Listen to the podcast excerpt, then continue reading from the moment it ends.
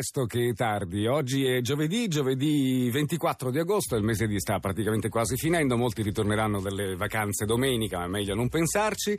Però abbiamo pensato, visto eh, il, la fine del mese, visto la fine dell'estate ormai imminente, di parlare con il nostro psicoterapeuta del martedì spostato al giovedì, Enrico Maria Bellucci, delle relazioni a distanza. Buongiorno Enrico, benvenuto. A voi, buongiorno a te, buongiorno a tutti. Enrico, le relazioni a distanza possono funzionare? Allora, tutto può funzionare nella vita, però bisogna un po' organizzarsi, no? Sì. Per esempio, secondo me la regola fondamentale di una relazione a distanza è che non può essere tale per sempre. Questo è il contenitore, nel senso facciamo una relazione a distanza, ma sappiamo che questa distanza avrà una durata ben chiara e quindi fissiamo un obiettivo comune. L'obiettivo comune è il contenitore della relazione, per cui tra sei mesi, un anno, un anno e mezzo, quanto sarà non lo sappiamo. Mm-hmm sappiamo che vorremmo vivere insieme, che più o meno ci piacerebbe vivere in un certo posto, in una certa città, fare un, una certa cosa. Ecco, diciamo che magari Enrico, una cosa che capita forse abbastanza spesso è, è, quella di restare lontani cinque giorni a settimana e poi vedersi per il weekend. Esatto, anche questi sono i più fortunati perché non tutte le relazioni a distanza hanno diciamo, questa fortuna.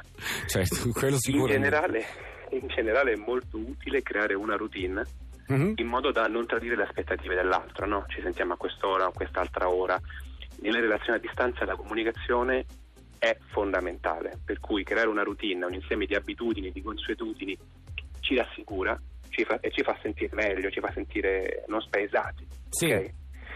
E diciamo in questo modo possiamo utilizzare tutti i modi tutte le tecniche che la tecnologia di oggi ci consente, videochiamate, messaggi vocali, fotine, GIF, nel senso utilizziamo la tecnologia per creare una routine comunicativa che ci faccia sentire vicini. Cioè, okay? diciamo che rispetto al passato, forse con eh, l'arrivo delle nuove comunicazioni è migliorata la situazione. Eh, forse è, pen- sì. è, pen- è, pensabile se non altro una relazione a distanza. Esatto, 30 anni fa sarebbe prima. stato più complicato. Eh, scrivi la cosa dall'alpiccione, aspetta che il piccione arriva, diventava complesso, no? Sì, cioè, esatto.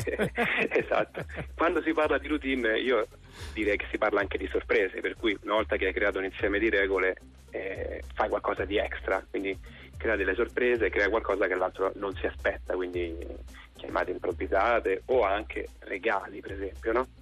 Ci si possono inviare regali, perché noi sappiamo che fissiamo sempre i ricordi agli oggetti, quindi inviarsi regali, inviarsi oggetti, inviarsi un libro aiuta a sentire l'altro anche molto più vicino. Il mattino di Radio 2 con Presto che tardi sino all'8 settembre, sino alle 7 con Francesco Maria Vercillo che vi auguro una buona giornata parlando questa mattina di relazioni a distanza, della possibilità di tenere una relazione a distanza. Siamo sul fine dell'estate, eh, stavo dicendo, e quindi stavamo dicendo con Enrico Maria Bellucci, il nostro psicoterapeuta, e quindi ne nascono tante, tante magari finiscono, terminano in, in questi giorni, molti invece provano ad andare avanti. Allora aspettiamo da parte di Enrico Maria Bellucci qualche suggerimento per riuscire a tenerla in piedi questa benedetta relazione?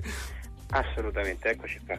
Allora, eh, prima dicevamo appunto di fare un piccolo esperimento, un piccolo gioco, una piccola mm. prova. Sì. Ma dato che appunto eh, si è distanti, possiamo tentare di organizzare, per esempio, settimanalmente una serata a distanza insieme. Dice come si fa?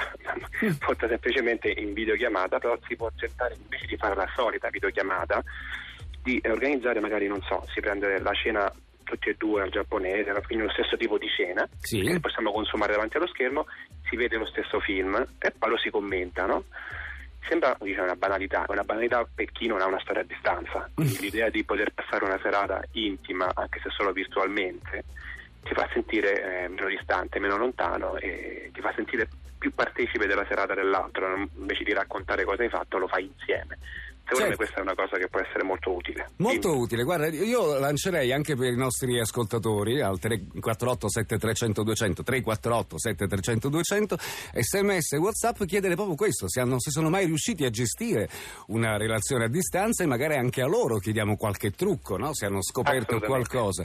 Perché come dicevamo prima, con l'arrivo della tecnologia forse è anche più semplice. Senza, in tutto questo discorso che abbiamo fatto Enrico, il sesso virtuale ce lo mettiamo dentro?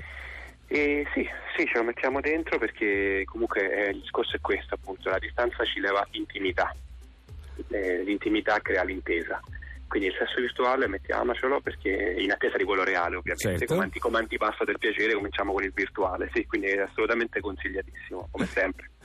E tenendo conto appunto che si possono organizzare delle cose, magari appunto via chat o via Skype ad esempio, e commentarle poi a fine serata, quindi allo Esatto. stesso tempo, come se in in certo modo si fosse sempre vicini in ogni momento della, della giornata. Esatto, la cosa principale, concludendo, salutandovi, è questa. Cioè, se abbiamo una storia a distanza e abbiamo detto che è un periodo, no? mettiamo un anno, non, com- non combattiamo, non iniziamo una guerra contro una cosa che è. Impariamo ad accettare le cose così come sono e a costruirci qualcosa di bello dentro. Perché tanto le guerre levano sempre energia e aumentano il peso delle cose che non ci piacciono. Quindi accettiamole e cogliamo anche le opportunità di dedicarci a noi stessi in attesa di quello che sarà il premio. Combattere una guerra, qualunque essa sia, non ha mai senso, secondo me. Grazie Enrico Maria Bellucci, maggiori Grazie informazioni su di lui li trovate al sito enricomariabellucci.com, grazie e appuntamento alla settimana prossima.